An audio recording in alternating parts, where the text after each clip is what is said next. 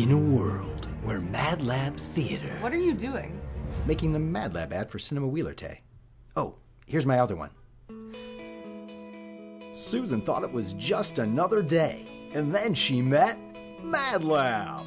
Why don't you just say that Mad Lab is the New Works Theater in downtown Columbus, featuring hilarious comedies, powerful dramas, improv with FFN, the annual Young Writers Festival, and the longest running shorts festival in central Ohio, Theater Roulette. That sounds pretty awesome, especially when I do it over the Star Wars theme.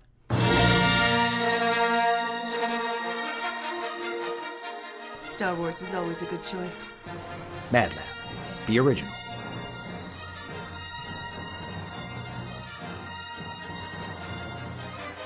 For more information, follow us on Facebook, Instagram, and Twitter, or visit us at madlab.net.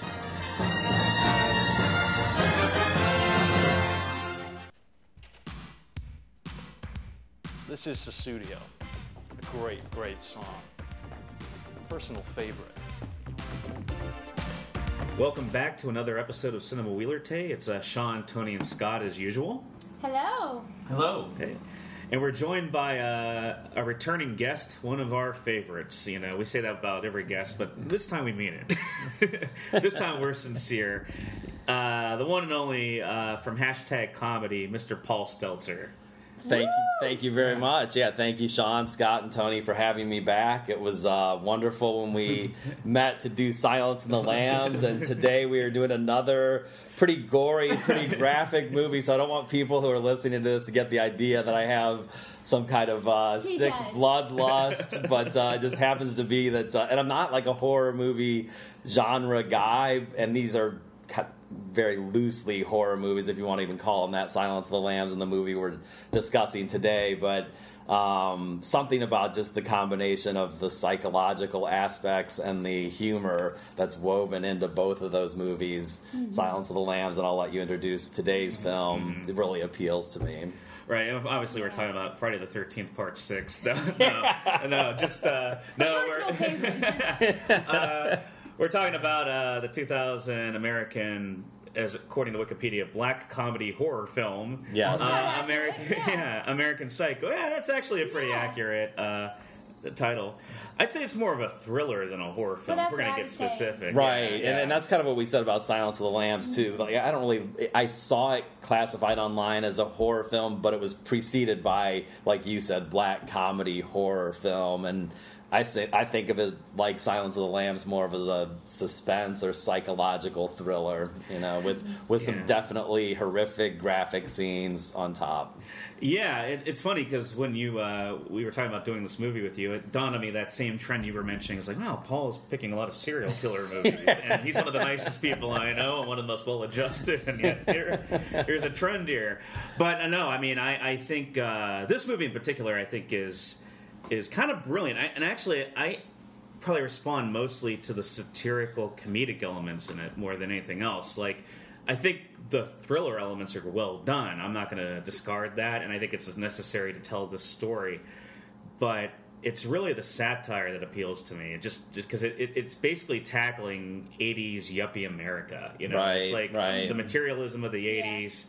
When we say materialism in the '80s, it's really materialism in America, period, at any level. But in that particular era, it seemed like, like especially the late '80s, yeah, Manhattan and Wall Street was just you know oozing with guys like this. You know, Right, like Guys like Patrick Bateman.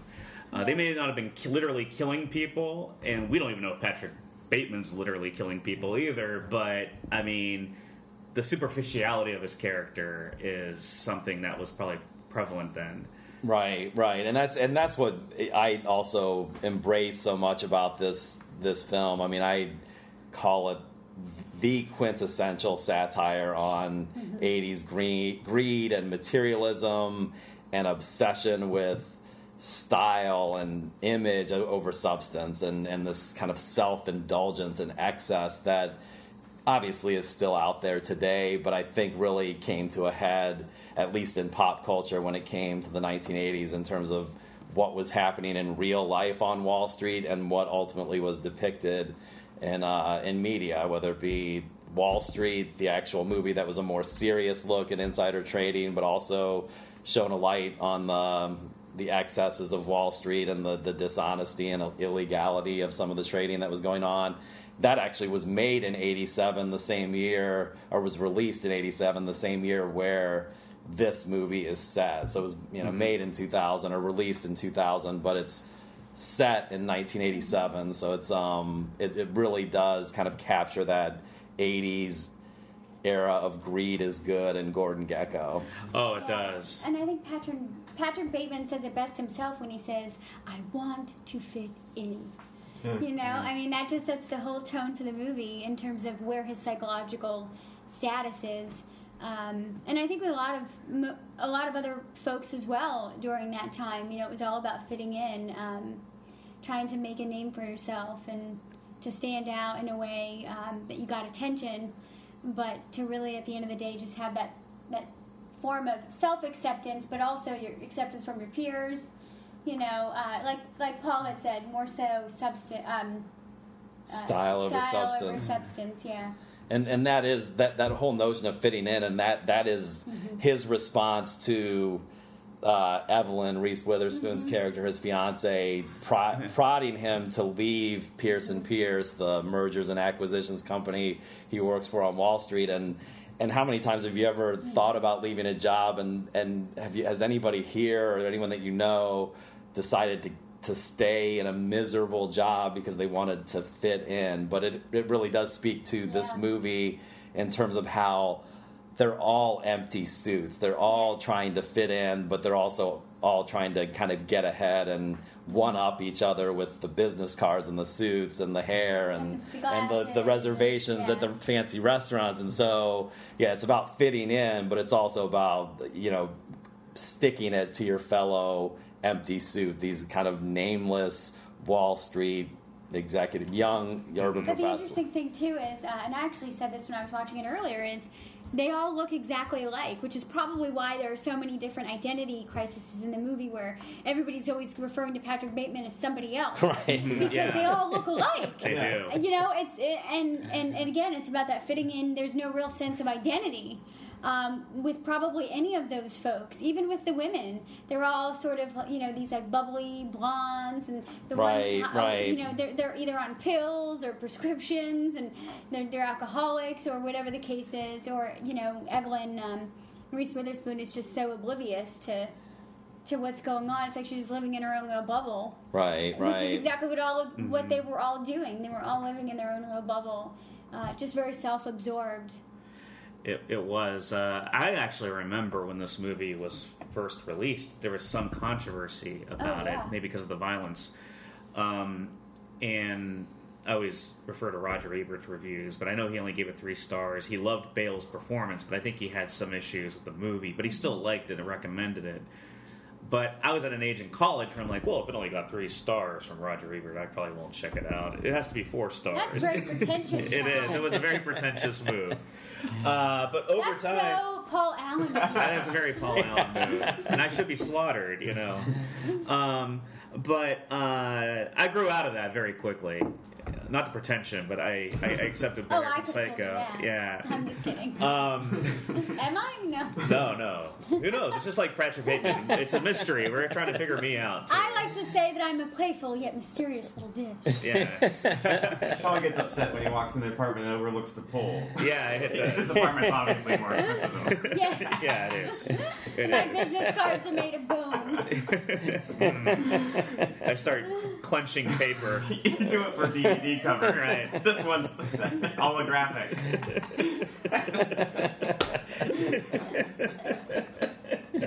No holograms on my DVD cover. I want it to be straight. I want it to respect the art. If it's not a Criterion collection, I ignore it.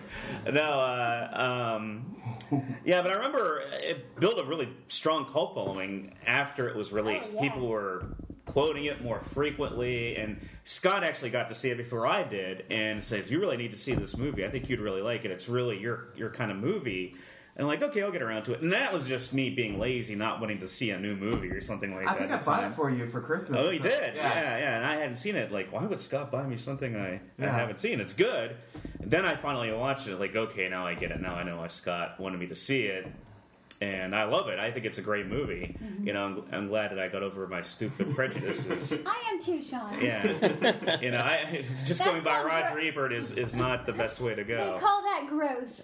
Well, I- I think that I mean that's a very common thing. Is like you think you're not gonna like something. Like I could I had the same effect with Game of Thrones. I didn't think I would like it, and then I start watching it, and I'm like, oh, I get why this is what it is. You Yeah. know? and I think everybody has experience like that where you don't want to watch something because you have this bias against it for whatever reason it is, and. Then you- you watch it and you're like, "Oh, this is the greatest thing I've ever seen. or this Right, is something I enjoy. Why was I? Why did I wait so long?" I think for me it was it, it's stupid, but I think it, it fits right into the American Psycho theme, which is I probably secretly knew I would enjoy it, but I was like I was afraid to say that because of other cinephiles think it's bad. Then I'm wrong. Well, the fact I'll that you just use cinephiles is I just wanted to fit in with my cinephiles. I wanted to fit in You know, it's funny when I first saw this movie. with people um, I'm not even hanging out with publicly either. So Um, so in 2000, I was 14, the ripe old age of 14, and I remember my dad rented this from the video store. I don't know if he thought I I.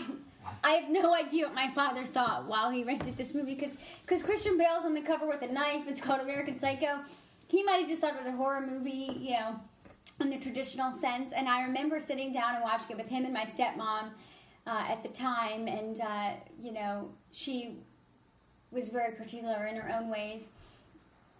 But um, the first, I would say, probably ten minutes of the film, I got to watch, and I really, I enjoyed it. I got the humor, the, the you know the humorous aspects of it, and you know, you see the whole. Um, introduction when they're in the bar and just the conversation with you know can you cool it with the anti-semitic remarks you know i just thought he was really funny on top of the fact you know i thought you know as a 14 year old girl i thought christian bale was hot and I just thought it was really funny, and, and I and I was liking it. And then my time with the movie got cut very short when the scene where Patrick's on the phone and they're watching porn in the background. Right. My dad's like, "Oh no, no, cover your eyes. nope, cut it off. We got to watch it later when she goes to bed." so I did not get to watch the rest of the movie, but that of course sparked an immediate interest in me to say, whenever I have an opportunity to watch this movie again, I want to finish it. So uh, that was my first experience with it. I, I didn't really know what to think because I, I saw the humorous parts, but then when my dad freaked out and cut it off, I thought, well, maybe is this like an adult movie? I didn't really know. Hmm. And it wasn't until years later that I actually got to finish it. And I remember after thinking, like everybody else, what, what really did I just watch? Did this happen? Was it a dream? But I enjoyed the humor and I loved the stylistic, just the aesthetics of it. I thought it was really funny. Of course, it was pretty violent, but I never really went into it. I didn't take it too seriously, and I think it, it really sets the tone from the get go. You, you're either gonna you're either gonna take it very seriously, and if you do, then you might be offended by the film and you may not enjoy it. But I think if you go into it with a different perspective of oh this is this is funny this is dark humor this is they're making fun of of people like this uh, then you'll probably enjoy it a little bit more you know the chainsaw scene i think is a good example of it's a, it could be a really blurry line you either think it's kind of silly and funny or you're really terrified and you're like what am i watching Right. Yeah. That that scene, as you were Yeah. talking before you even mentioned it, that scene to me, the the the really graphically violent scenes are are in most cases so absurd that they do you know border on the humorous, and that one in particular stands out because he is running buck naked except for his With sneakers shoes. right with uh yeah with his um chainsaw you know through the through the apartment. She's screaming he's screaming. And that's that gets into the whole fact of the believability of of whether he actually is committing these crimes which we can talk about later. But that scene the scene with Paul Allen with the newspaper down and the Yes. the axe and the the raincoat that he's wearing all while the little um, dance that he does. Yeah, it's, it's po- hilarious. pontificating about funny, Huey. Lewis and the news, you know, while he's getting ready to uh, lodge an axe into uh, Paul Allen's face. Like it's it's um it's very bloody, it's very gory, it's very graphic, but it's almost cartoonish to the point that it's it's um it's part of that satire and the absurdity that that Exactly. that takes away to me the like the impact or the the horror aspect of it, which is why I don't really feel it as a horror movie. And you either, you know, when you're watching it, you either find yourself being absolutely horrified by Patrick Bateman or kind of on his team. You know, like the scene where he's getting ready to kill Paul Allen. At this point, we think Paul Allen is this pompous jerk, and we're kind of ready to see him die. You know, we're like, okay, bring it on. He's got his raincoat on, and he's doing the dance, and you know, you start to laugh, and, and you kind of feel it with him. Um, or you're just to the point where you're just horrified, and you're like, oh my gosh. You know, how about the scene when he takes his assistant home and he has like that power tool behind her head? Obviously, he doesn't use it, but how silly! I mean, just absurd. You know, uh, absolutely. And um, the other scene that I was going to mention, um, oh, the scene when they're they're having a threesome, you know, and they're playing Sussudio, and just the whole time. He's staring in the mirror, looking at himself. and Right, just the right. gestures that he's making. you know, you're like, this guy is such a narcissist. On top of being sociopathic and Yeah. psychopathic, he's like a narcissist, and he's insecure, and um, but you just can't help but laugh at it, even though he's really doing some awful things to women in that scene in terms of how he's treating them. Um, somehow, at least to, for me, I don't know. I somehow like overlooked that because I'm just so fixated on him, just being so over the top. Right, and and I think a lot of the criticism th- that the film received, in addition to, to just the violence itself, was that it was misogynistic and the objectification of women. And I can understand that argument, but um, I was watching an interview um, that was done back at the time of the release of the movie on Charlie Rose with. Um, Bret Easton Ellis, the man who wrote the novel that the film was based on, Mary Harron, the director, and Christian Bale, and and they, and the the novel and the film really are critiques and really indictments of male behavior in that mm-hmm. era. So it's it's really. I mean, it's got, it's got a female director, and I, and I understand that you can look at the scenes where he's directing these two prostitutes to do these lewd acts, mm-hmm. but that the comment is on how self-obsessed Yes. these these men were in, in in this era, and I'm sure many men to this day who act that way are like, and you know how how horrific that kind of behavior is. That they're the only thing that Patrick Bateman is interested in is satisfying his own sexual lust and his bloodlust and Yes. anybody that he can use to satisfy and and feed those desires he's going to use. Yeah, I mean, I think you you hit. I 100% agree with what you st- said there about the misogyny, because um, Patrick Bateman's an anti-hero, and the director, like you said, is Mary Harron, who's female, and um, Patrick Bateman's behavior is supposed to be kind of deplorable. We're not supposed to be looking at these scenes and Yes. saying, "Wow, this guy's a great man. I, I'm going to emulate everything he does." I think there's a cult following that surrounds it because it's so entertaining. Right. I think people like are attracted to villainous anti-hero roles because they like, oh, that's not something I would ever do in real life, but it's fun to watch someone do this on screen. But the point of view in those scenes, especially the scene with with the two hookers or the two prostitutes, I'm go, I'll go misogynistic myself here. Hey, the hooker scene, uh, like uh, that, we see their fear in that scene with him, like the Yeah. unexpected, what he's asking to do but we're laughing at him because he's talking. He's giving like dissertations on genesis and mainstream 80s pop stars. And it's hard not to get sucked into that and start laughing because bale is a great comedic actor. It's this is really a comedic performance. Right, right. Yeah. Yeah, it, it really is. Um, you know, and, and just the small nuances that, that really made me laugh. And I think, you know, I do also want to touch on the fact that it was a female director. You guys know me. I'm a pretty strong woman's woman in that regard. And there are some scenes in this movie that obviously um, are very offensive to women. And, and yet I find this to be a movie I really enjoy. And, you know, so, so that's sort of odd, you know, for me to feel that way.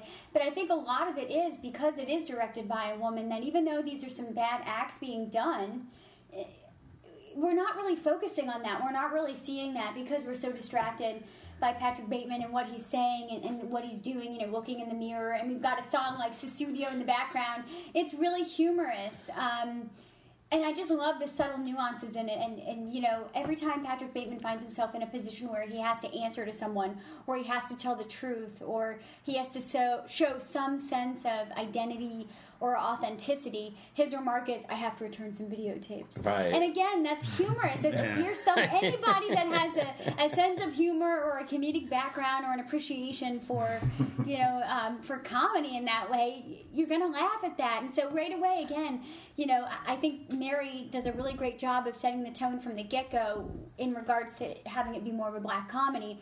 With that conversation of them going around the table and just the way that Patrick conducts himself and yeah, I mean Christian Bale is so brilliant in this movie. The way he says things, and I mean, you know, and, and then it, it it's like this.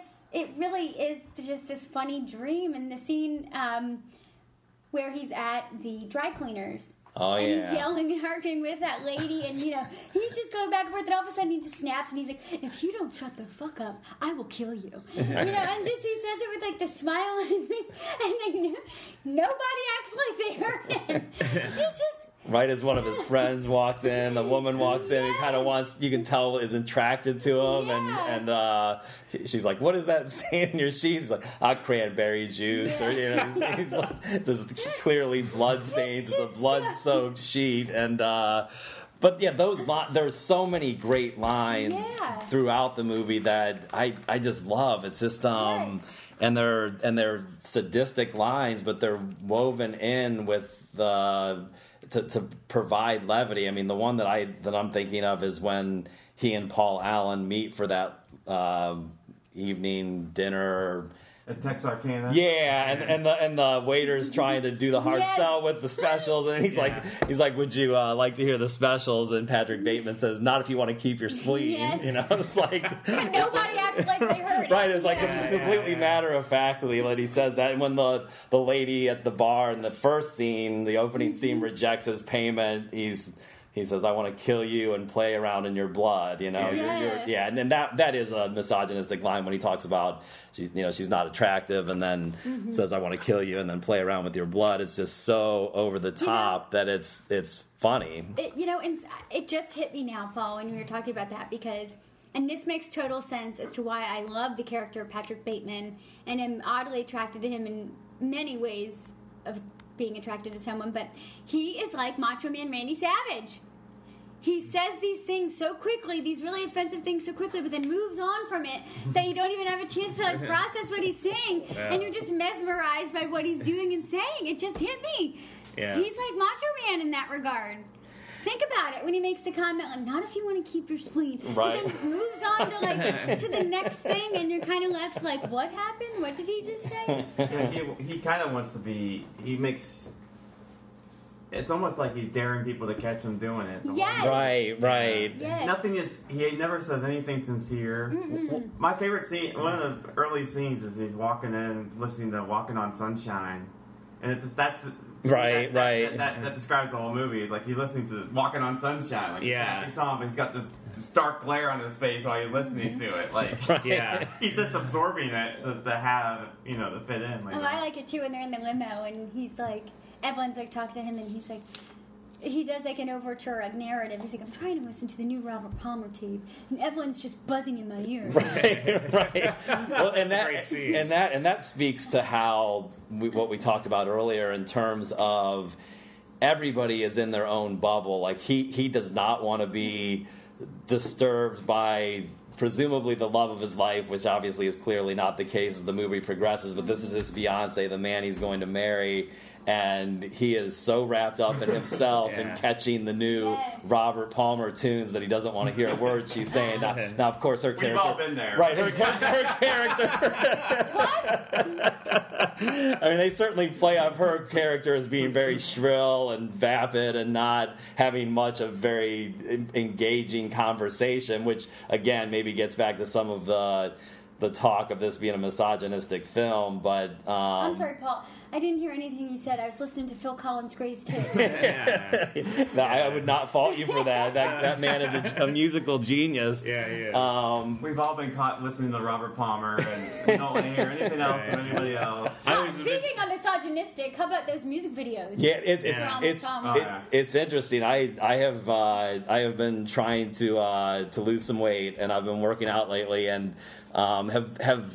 Well, I, I just get on YouTube, and I usually Can um, you do a thousand crunches?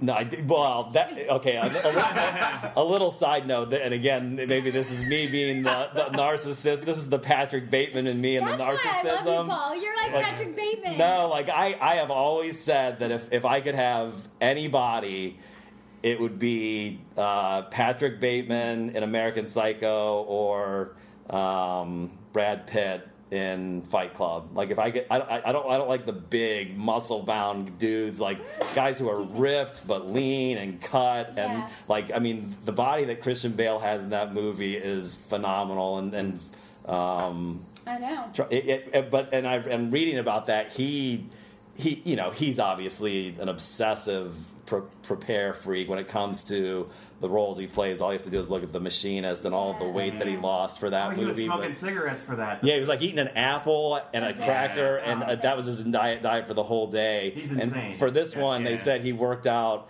But there was some limbo, which we may or may not want to talk about. But yeah, as, as uh, Tony's showing a picture of him flexing his biceps in the mirror as he has sexual intercourse with the two prostitutes, while, while Sussudio is playing in the background. Um, Just to set the scene. right? yeah, just uh, give everybody a whole picture. but yeah, he he supposedly there was some there was some controversy over how this film ultimately was going to be cast, and so there was some downtime where he refused to take any roles or auditions to prepare for this movie, and worked out obsessively by himself, and then in the pre-production before they started shooting, was working out three hours a day with a trainer to get that mm-hmm. physique that he has, which Yes. is mm-hmm. in that opening scene is just so it's it's it really is mesmerizing as you know Yeah. it's in terms of his his um, narration like the inner monologue of him describing the obsessive daily routine of his herbal mask or herb mint mask that he wears to keep himself looking young. But that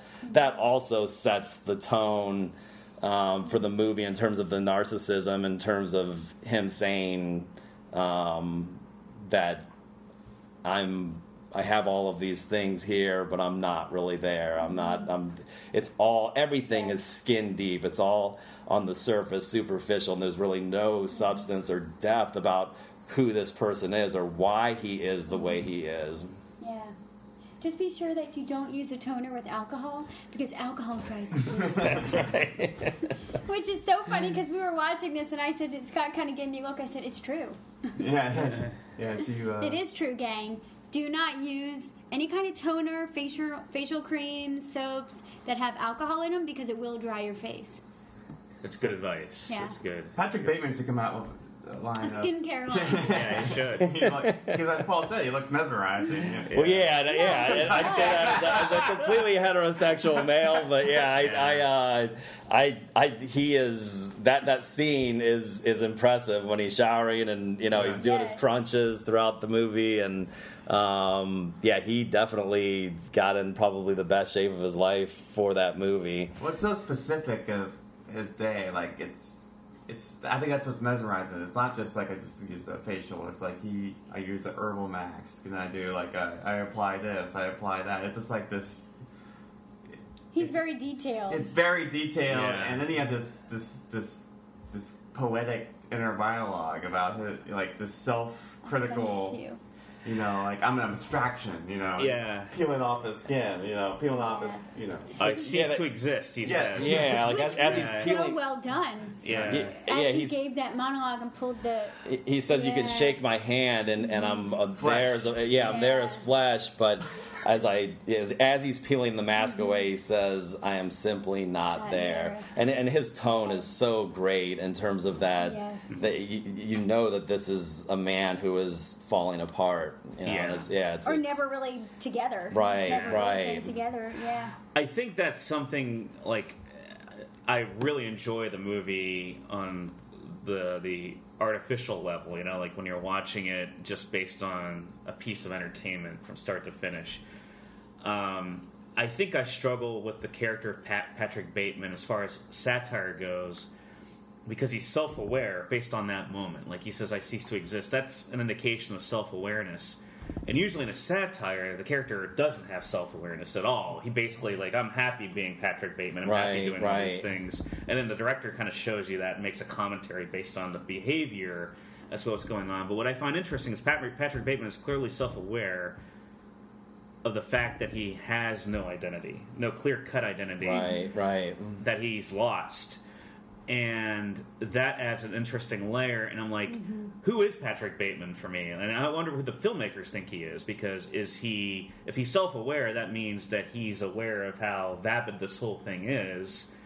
And maybe at the end of the day, he's self loathing. Maybe that's what it is, is he's just a self loathing individual who hates himself. And maybe that's why he envisions himself killing everybody because I think maybe he sees himself that way, even if it's not actually happening. I think it's a mixture of both. Um, and I say that going back to the comment he made in the car with Evelyn, where I do believe that that was a moment of truth when he said, "I just I want to fit in." That was him being completely truthful. And then he has another really honest moment when he's with his assistant Jean.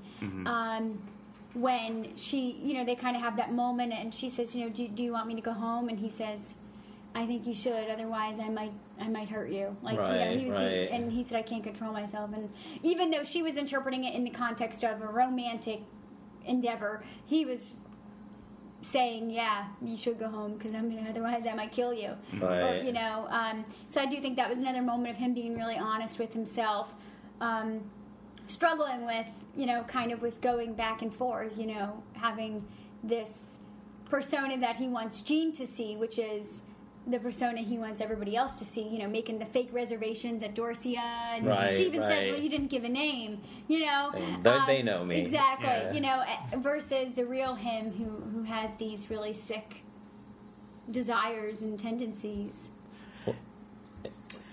Yeah, I, I, I think that that's it. Um, I think one of the scenes that's really interesting is with the homeless man, Yeah, which is really getting into like uh, economics almost, like uh, like maybe even Reaganomics, uh, where he's saying, "Get a job, you bum," you know, pick yourself up by the bootstraps and everything. The, the bum's just like, "I just." Need some money right now. Right. I call him a bum again. I'm. His name is his name is Al. I remember Al, because he right, because he Al, yeah. asked He his name. for his Yeah, name. he's like, why don't you get a job, Al? And then he stabs him, and and I think those scenes is like this Patrick Bateman. If he's envisioning himself killing this guy, why is he envisioning this moment? Like, I think that's the thing that I struggle with with some of it is um, what. I'm trying to articulate it because it's it's Well, I, complicated. I think yeah. when you look at all the scenes in which he killed people, uh, so let's take a look at Paul Allen. We'll take a look at that scene, and we'll also take a look at the scene with the prostitutes. Mm-hmm. They all have one common thread, and that's a sense of superiority. In that moment with Paul Allen, he's the conscious one. He's not drunk. He's in full control. He Mm-hmm. is superior to Paul in that moment. You know, same thing how he is with with the prostitutes, same thing in, in, with the homeless man. And I think it all stems to the fact that he's really insecure about his own security. You know, he, he's saying, "Oh, Paul Allen has a better view than me." You know, the whole scene with the business cards. Right. Um, it's all it all goes back to the fact that he never feels good enough. He does he doesn't feel like he measures up uh, to society standards, his own standards. Evelyn alluded to the fact that his father owned the company, so maybe there's pressure there. He even made the joke about, you know, come be a break, I'm come from a divorced. Oh family, yeah, that that Yeah. to me that Yeah. was th- that is the only that's the only line in the movie or only real Mm-hmm. insight on who Patrick Bateman is in terms of his backstory and and why he is the way he is. And usually, you know, with most of the psychological thrillers or these kind of movies that we enjoy so much, there's so much digging into their past about why Hannibal Lecter is the way he is, why Buffalo Bill is the way mm-hmm. he is, and seeks out this transformation. Mm-hmm. Whereas with uh, with Patrick Bateman, I think that's I think that's part of the point mm-hmm. of this movie is that it everything is so surface level, and there's nothing that really distinguishes Patrick Bateman from Paul mm-hmm. Allen from the other men in their office that they're all just these empty suits and these clones of these Wall Yeah. Street yuppies. And so I think I think that's part of it is that there is no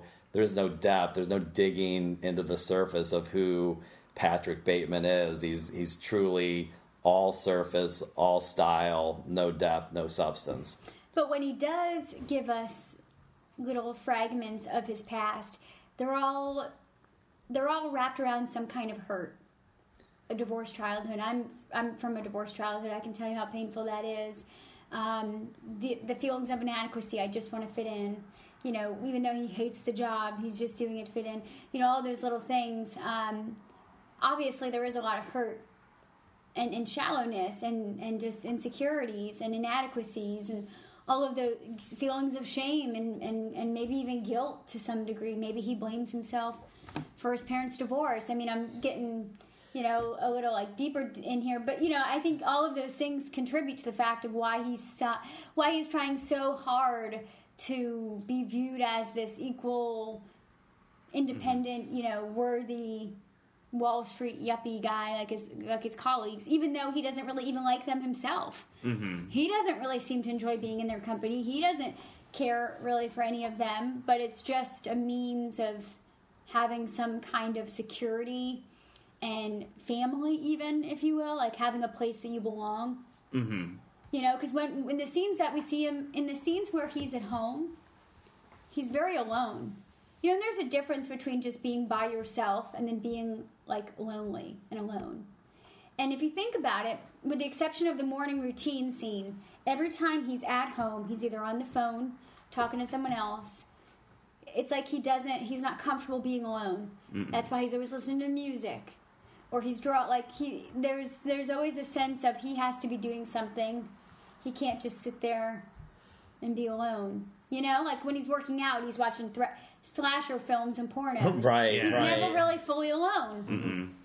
Mm-hmm. and and yet all yet there, these are all these mm-hmm. superficial artificial uh, means of connecting mm-hmm. where in in reality he has he has zero human connection with anyone in that movie i mean there's he, he's able to put up the facade of being a, a high functioning wall street um, young up and coming executive, but it's it is a facade, and there is mm-hmm. there is no. And I think, and again, I think that's the the point of the movie is that they don't dig deeper too too deeply into any of why he is who he is because it's kind of just a blank slate. He's just he's just a mm-hmm. lost soul trying to make his way in this this sea of of conformity where everybody kind of is the same and has to try to stand out because of their fancy suit or their their impressive business card. Yeah, I, I, you know, I think you hit on a great point, which is any of these characters could have been the main character of this film. Paul Allen could have been the main character, and it probably would have been a similar take. Like they're all, it just happens to be Patrick Bateman is the one we focus on, and um, y- you know, and, and you're absolutely right. It's like we don't want to maybe know too much about his past because it would the satire wouldn't be as effective. We should make a Right, comment right. like, "Oh, these Wall Street guys have shallow." vapid lives when they're not this is stereotyping everybody in wall street but but they because they're so materialistic and they're only go, going after these superficialities like the best apartment the best restaurant the mm-hmm. best women the best everything. Everything had to be the best. And they all want to be the top guy in the mm-hmm. room like you say. That's the competition. Mm-hmm. But at the end of the day there's no depth to them outside of that. They don't have an identity outside of just being a wall street guy. You know that's their Well, not in this film anyway. Not in this film, exactly, yeah, in this movie. Because when you get to know people, when you know a little bit about someone's past and their childhood, what does that do? That creates a connection between you and that person or that character on, on the screen.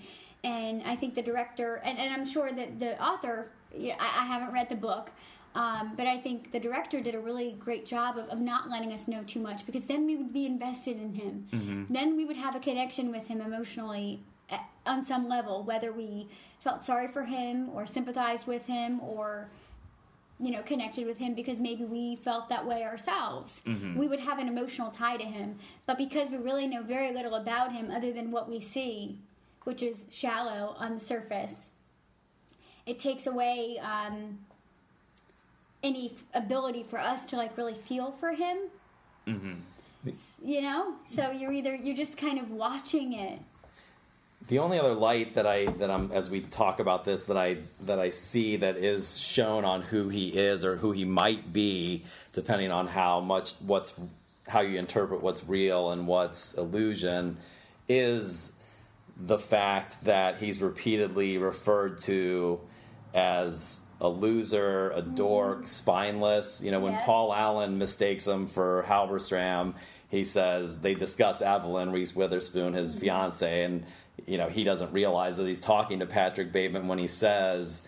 Um, I can't believe Evelyn's dating that loser. You know, he's mm-hmm. talking about Patrick Bateman to his face. Yeah. And then at the very end, when he when he meets up with his attorney, which is obviously getting way toward, way ahead to the end of the movie, but when he meets up with the attorney to whom he's made that big voicemail open confession of all the murders he may or may not have committed. That guy doesn't know who he is. He's, Yeah, He thinks he's exactly. Davis, and he's like, I, it, "That's what made your voicemail Yeah. so funny because Bateman's so spineless and a dork, you know." And so, mm-hmm. you know that that may shine a little bit of light on on his resentment toward other people, but I'm not even sure if that's. I think the comment there again is just how interchangeable each one of these um, Wall Street bankers are. That they're all the same person, and nobody really knows who each other is beyond the surface level and gets everybody's names mixed up and you know they, they may get the name right sometimes but nobody really knows who they are so Well, it's like in, in the business card scene. Uh, I can't remember the gentleman's name that walked in, but Patrick, the narrator, Patrick Bateman as the narrator says, you know, he's he's always getting me mixed up for such and such because he has a affinity for Valentino suits and all of pe- all over people's classes, just like he does. You know, which if you look around, they all do. Right, they all those- yeah, I love that line, They have the too. same. Yeah, They have the same glasses. They all pretty much have the same suit, more or less. And, and exactly so you know um, you know it also from a psychological perspective uh, definitely, as, as I mentioned earlier, is is clear indication of you know identity crisis, not knowing who you are, and I think that's really the root of the story of Patrick Bateman and what we see anyway. Um, again, I haven't read the novel, so I can't really, really speak to that, but I've. I, I've, I've personally never really had an identity crisis myself, but I imagine if you were going through one, it's probably linked to obviously how you're living your life and the people that are in your life at that moment in time. And so for him, everything is the same. Everybody looks the same. He's just trying, you know, when you, well, how can I say? I've been in situations, relationships, friendships, where I I was out of my element and I tried hard to fit in with that person or that group of people. And so I found myself doing things they enjoyed doing more than I did.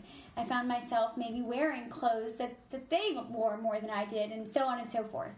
Um, and when you do that for so long, you do lose a sense of identity. Yeah. you know you start you definitely lose that that sense of identity and you say who am i? Where did the old quote unquote tony go? You know why am i not living my life day to day doing things that i enjoy? And so on and so forth.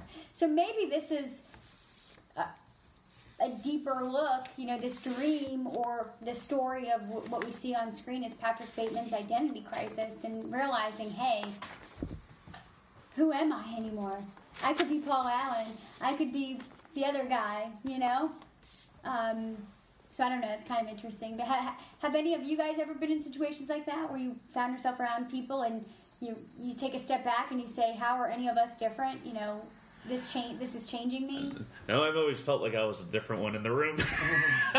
like, wow, I don't have anything in common with these people. No, I, I know what you mean, though. Like, uh, I, I don't think I've ever had that experience, really. I, I What I would say is I've always felt necessary to conform to a room, to what everyone else is doing You in order to fit in.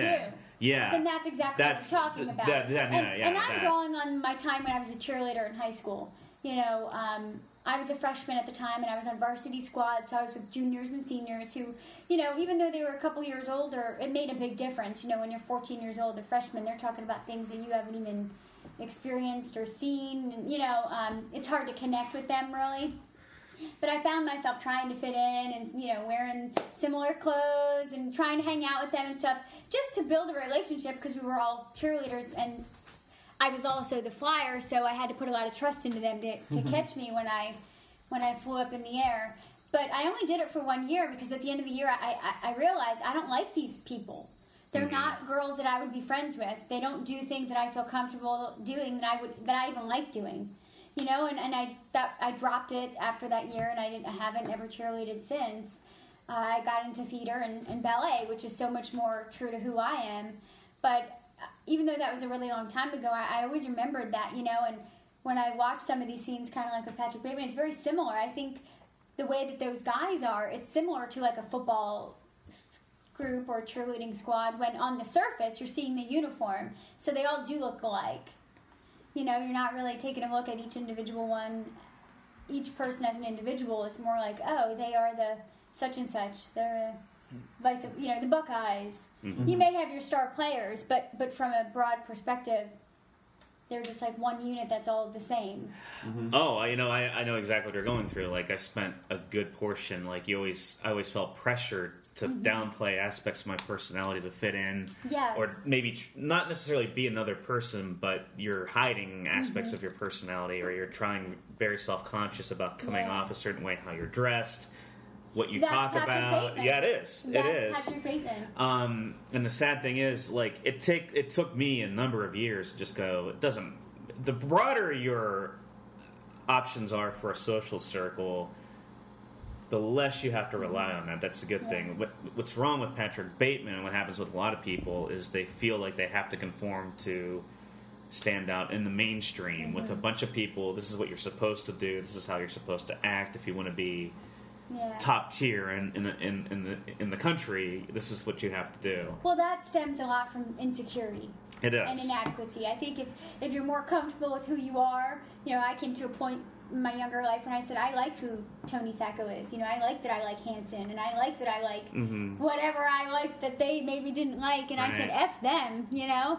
They're the ones with the problem, not me. You know, when you walk away from it, there's a big difference in how your attitude is and, you know, uh, how you move forward from that point. But Patrick Bateman is incredibly insecure. Um, he has really no support system, which again could be a result of his childhood. You know, we don't know about him. Is he an only child? Maybe. So he doesn't have any siblings that he could rely on for companionship. But it, but exactly, you know, I think it's if someone is a little bit more um, self assured, they're able to, to to identify what's happening and say, hey, I don't need these people. I'm not gonna, you know, hang out with people who make fun of me for liking Paul Stelzer. I'm Yeah, gonna, I'll be 'cause I'm gonna like Who- who Paul wouldn't Stelzer like all I Paul want. Stelzer, Yeah, right? I, know, I. I love Paul Stelzer too. I love the Monkees. I got I picked on for you're in liking high Monkees. school, exactly. Well, it's, well, it's similar There's to the this. I spent grade school defending my love of the Monkees in '86. that was a tough period for me, and I still defend the Monkees to this day. So, But we um, see a lot of that even in American Psycho. You know, they Yeah. all refer to Patrick Bateman as a loser, you know, and, and that kind of thing. Why, why is she dating him? And it's the same way in high school. You know, oh, Tony, why are you, you know, why are you friends with Sean? Why do you do a podcast with Sean? Seriously, that's what you see. It's it's really similar to. they're asking you that in high school. You know Let me what talk I to these girls. like- I'll set them straight. No. I mean, no, like, you know what I'm saying. People, if you're Oh, hanging yeah. out with someone who's maybe whatever, people will make fun of you or say, "Why are you dating Paul?" Right, right, You know, because for whatever reason, Paul's viewed as a nerd. right. I- yeah, I'm just glad that stuff. I'm just glad that stuff stops when we're adults. yeah, right. If only. it yeah, never, yeah. it never happens when you're adults. Everybody accepts everybody equally at that point. But it, it is an interesting tangent or that what if um, that that you're talking about in terms of kind of the psychological backstory of Patrick Bateman because and this is a Eh, trivia which we don't have to spend a lot of time on now but the what if is at one point when Lionsgate signed on and, and got the rights to do this movie they they pushed temporarily Mary Harron and Christian Bale off the project and tentatively assigned Oliver Stone and Leonardo DiCaprio to do this project. And Leonardo, that's the first I ever heard of this film. Was two or three, probably two years before it was made or released. Uh, DiCaprio was coming off of Titanic.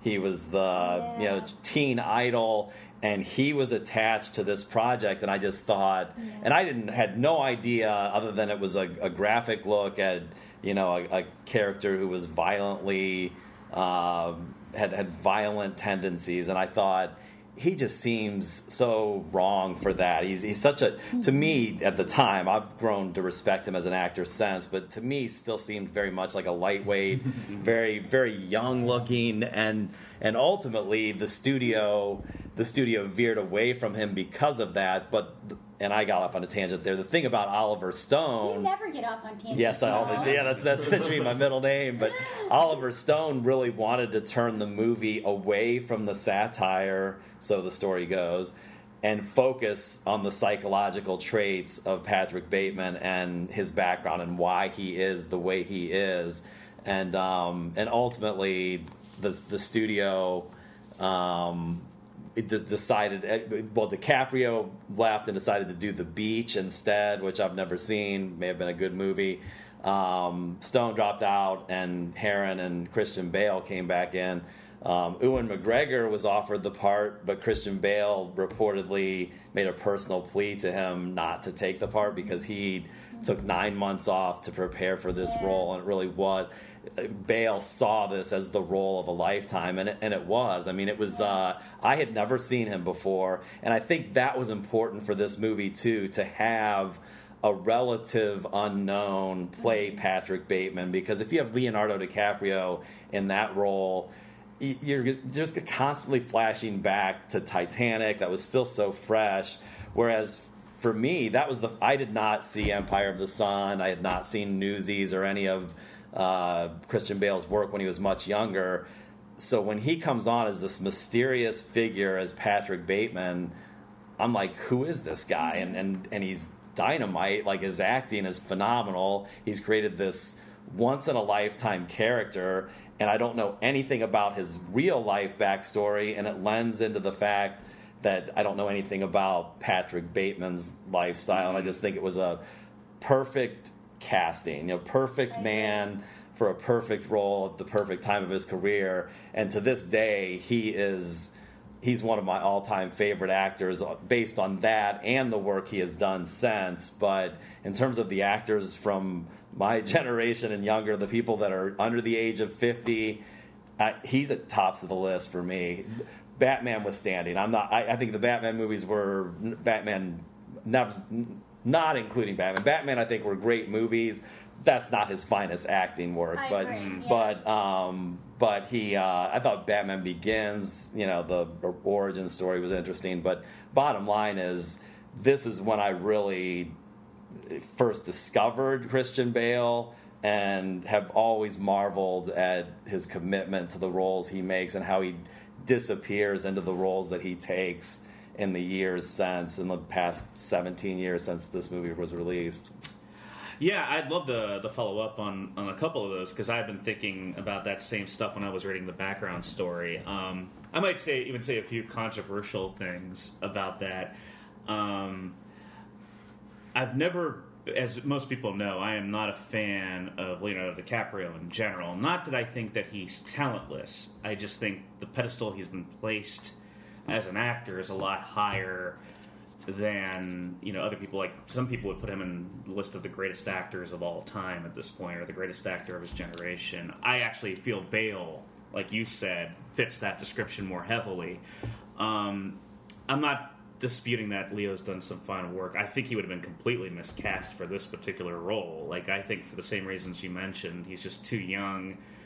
But I think Leo is someone that pushes himself into roles he's not necessarily right for because I think he really wants to prove himself to be like a Christian Bale type actor, and I think he's better at lighter fare, like Catch Me If You Can, and maybe The Great Gatsby, and, and movies like that. That was not a great movie. Oh, I haven't seen it. so, um, Oliver Stone, for the same reasons, I, it's another guy I just found really overrated as a filmmaker. I think that he has a sledgehammer approach to filmmaking with a real lack of subtlety.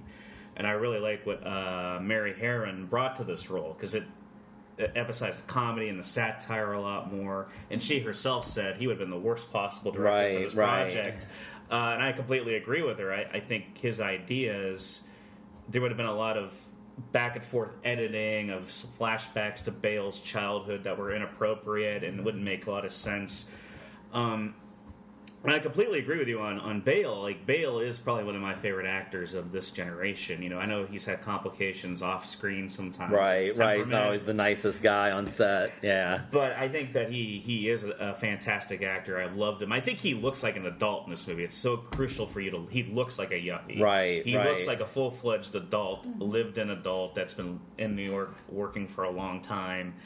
Uh, he just looks the role. He looks he looks the part.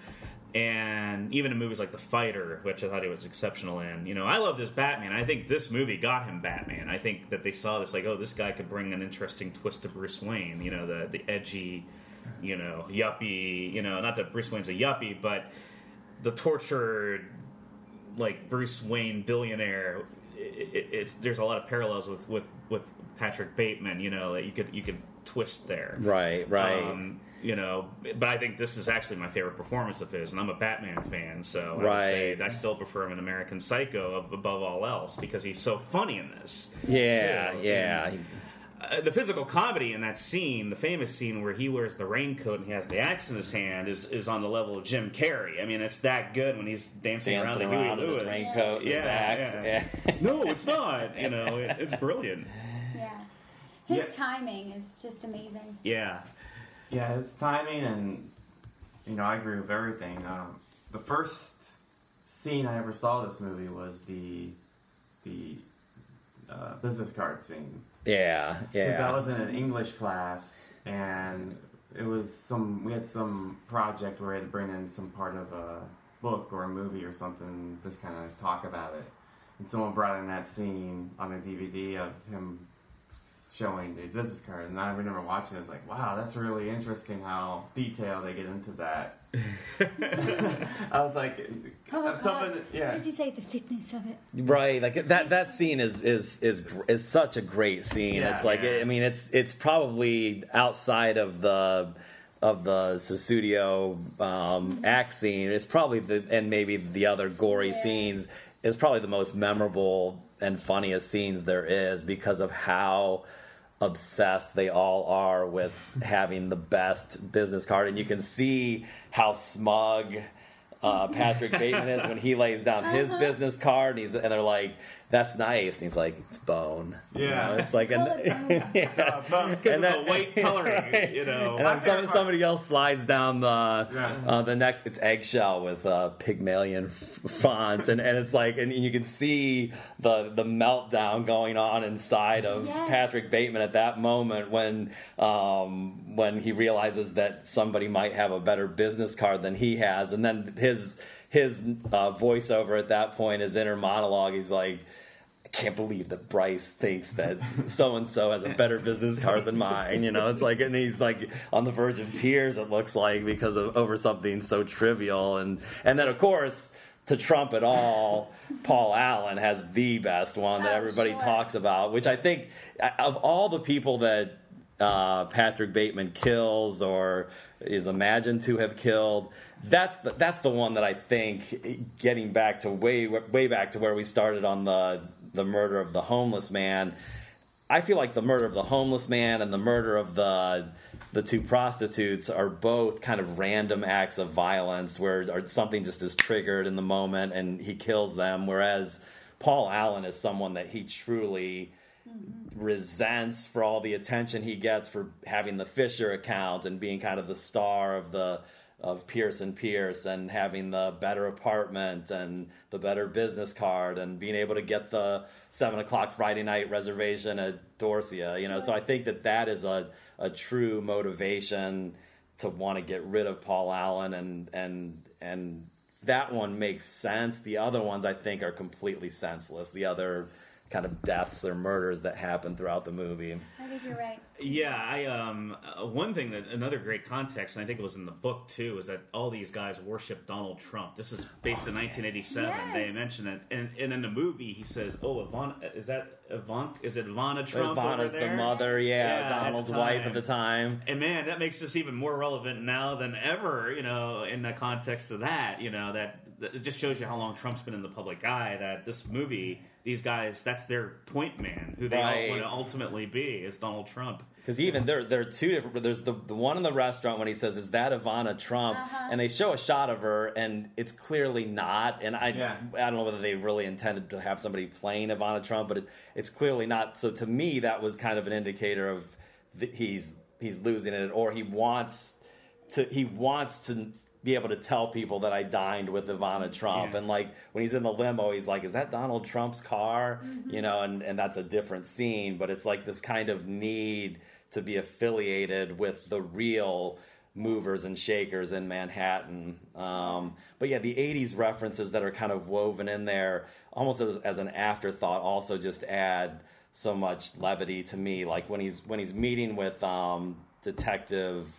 Um, the the detec- detective Kimball, Willem Dafoe, Yeah. and at the to wrap it up, he's like, "I've got to go. I've got uh, lunch with Cliff Huxtable at Four Seasons." it's like, it's like, it's like, it's like you know, I mean, even in in '87, everybody knew who Cliff Huxtable was. I mean, Yeah. you couldn't just throw that out there with that, unless the detective is completely oblivious to pop culture. You know, Yeah. you would have known that that was a made up line or a lie yeah. just to get Cliff out of the interview, right? and there are several times that he he he is Patrick Bateman says just say no, and he's not referring to drugs, but it's all I know tied into Nancy Reagan's anti-drug campaign, and it's just it's it's just it's so much fun to kind of pick up on those things and these kind of wink wink inside jokes throughout the movie.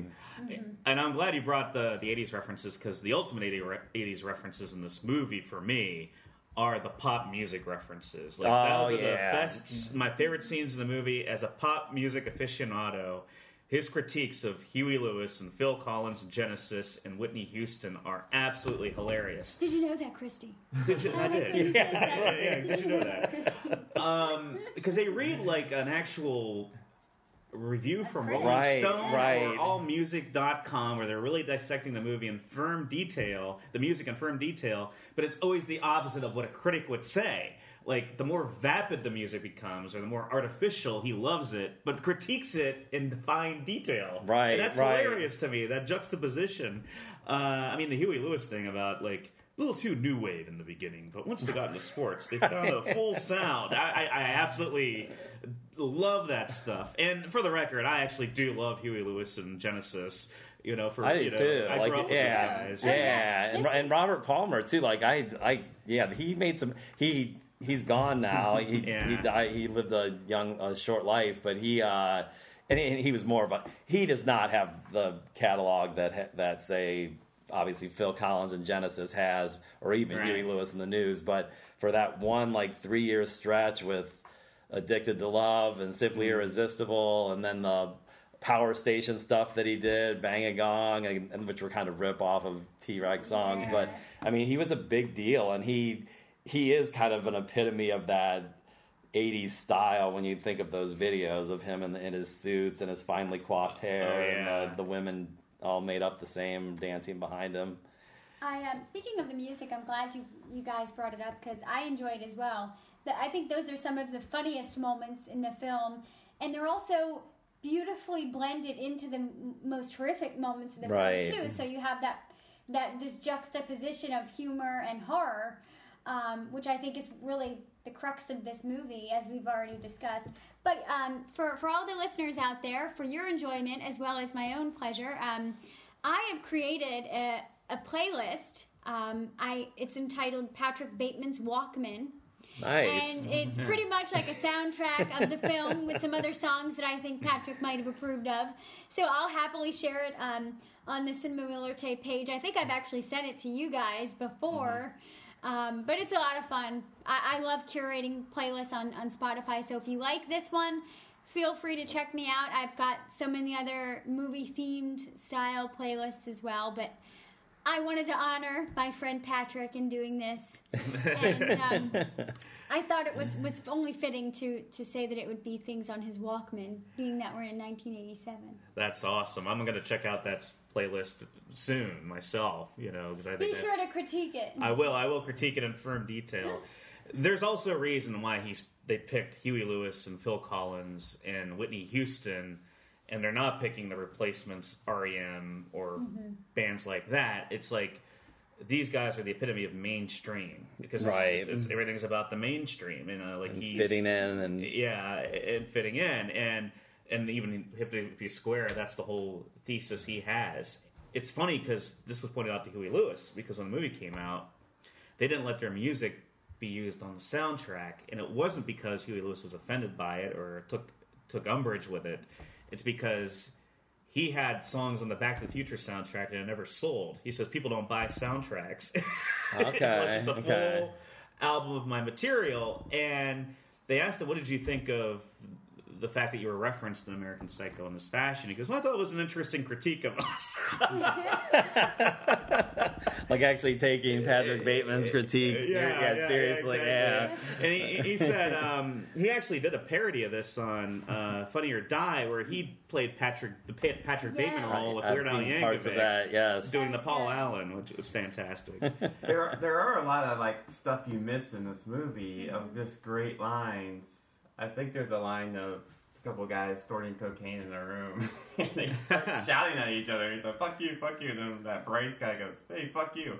Oh, sorry, dude, steroids. Right, Let's right. do yeah, exactly. I, I wrote that down as I was watching it too because it is it's such a, a, uh reference of the times, you know, and they and that that scene is so comical too because they're in the men's bathroom and every every toilet stall is a is a mm. d- different drug den. They're trying to do coke and the guy next to him is trying to do some new drug and yeah, that's when he goes off on him and he's and lets he apologizes to Patrick Bateman about his his roid rage.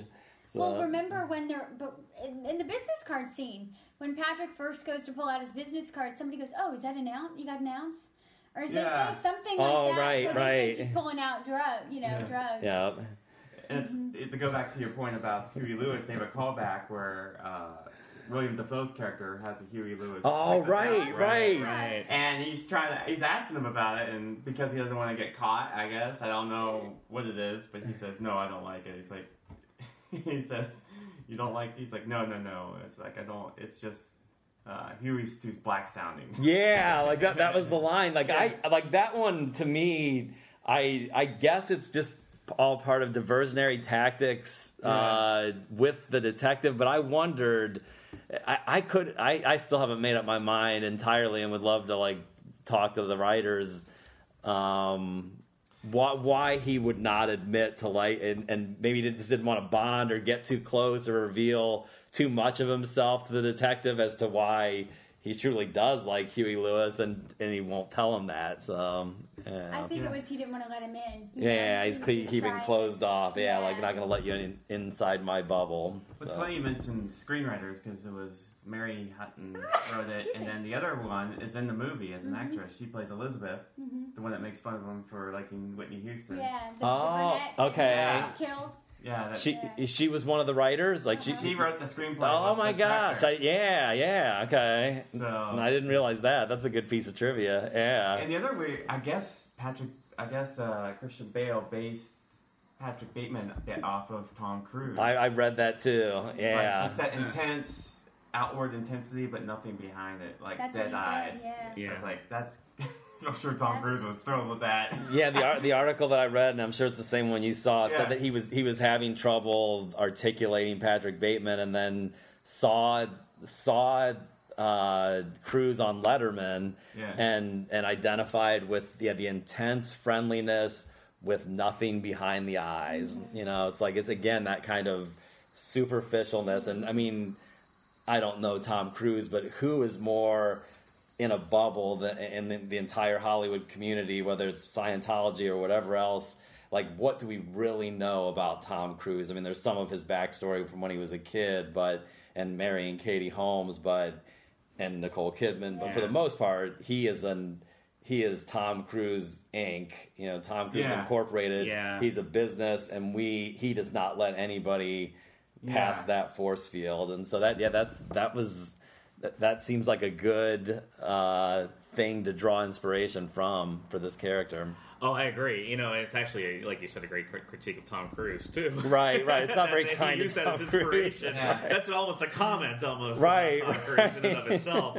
Uh, but I, I thought it was brilliant. I read that same thing, and I thought it was brilliant when I read that. It's like, oh yeah, Tom Cruise would be the perfect guy. I mean. That's who everybody in the '80s wanted to be. Every guy that age Right, wanted, right. also wanted to be Tom Cruise. And, and to Tom Cruise's credit, if this was made in '87, Tom Cruise would probably play Patrick Bateman in a way. He would be a contender. He Yeah. would be the guy. Oh, right, for, right. He yeah. would have been the guy. I- he yeah, really did a good yeah. job. He's played similar characters, I think, to that. Yeah, he could. Yeah, he could have played. He could have pulled that off. Yeah, Yeah. Would- yeah. Charlie Sheen would have been the other guy. Charlie they would have Sheen. gotten. Yeah. They didn't get Tom Cruise. They would have gotten, and Charlie Sheen might have been better actually because he had that darker. Yeah. You You, know, know. I think could have been good too? Uh, Robert Downey Jr.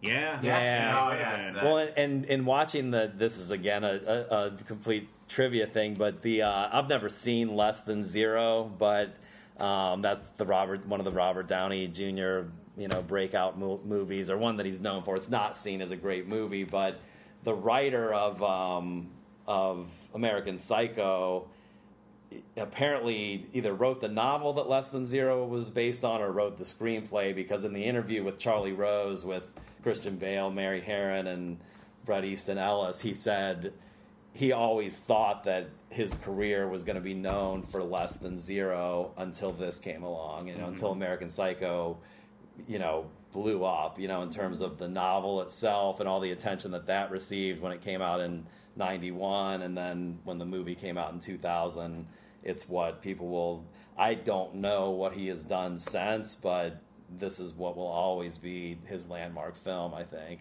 Was this a hit movie? Well, it was it was it was had mixed reviews when it came out in 2000. It did. It got mixed Yeah. reviews. It was more. uh, It, it was an independent film. It was Lionsgate. It was one of their first, you know, releases because they were a new studio at the time. Uh, it was an indie film. You know, not an indie indie film, but like uh, like what we mean by indie is this was not a movie that was intended to have a large audience at the time. You know, it was probably always destined to be a cult favorite, which it became over the years. It just Yeah. became like The Big Lebowski is a similar movie. Where I think it's if, if it's reviewed now, I think Yeah. it's more favorable. Oh yeah. Oh, like right, Big Lebowski. There's just a lot of movies. I, I don't know what it is, but people are people don't. I think people when you watch it, you know, you're watching a lot of movies. You're critic. You know, you're critical of a lot of movies. Um, you know, you're just going through them like factory work. You know, Yeah. just going through. right you know, right You don't know which ones are gonna people are gonna watch and like oh. Because a lot of movies are just like certain scenes. You just the di- if the dialogue is good, it could save maybe some issues that Right. are in the movie. And It's also a great comment on award season too, which is like they always go for what they consider the prestige films at the end of the year that the studios really put out there. This is the movie we really want to push for an Oscar.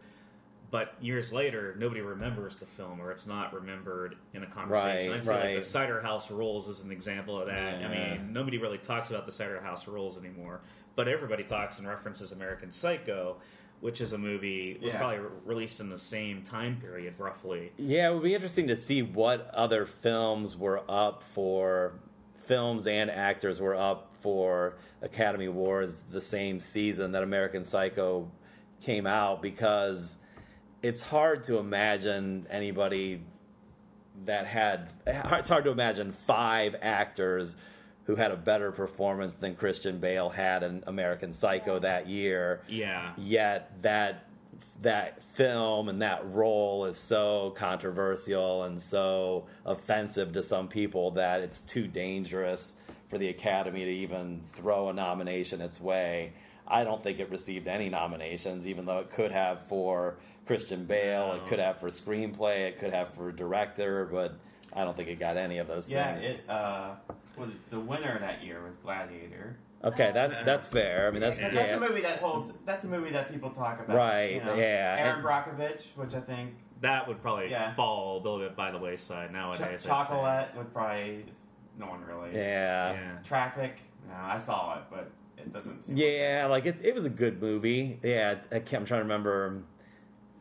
And the last one was Crouching Tiger, Hidden Dragon, which I think because it's so specific, it probably has a cultural impact to it. Yeah, that- that's probably the maybe the best film you've mentioned of the five nominated, even over Gladiator. It's like Crouching Does it list the the best actor? Because I know that was the year that um, Russell Crowe like would have won for Best Actor, but does it say who else was nominated? Yeah, I'm gonna get in here. Because I'd be curious to see, and I probably have not seen all five.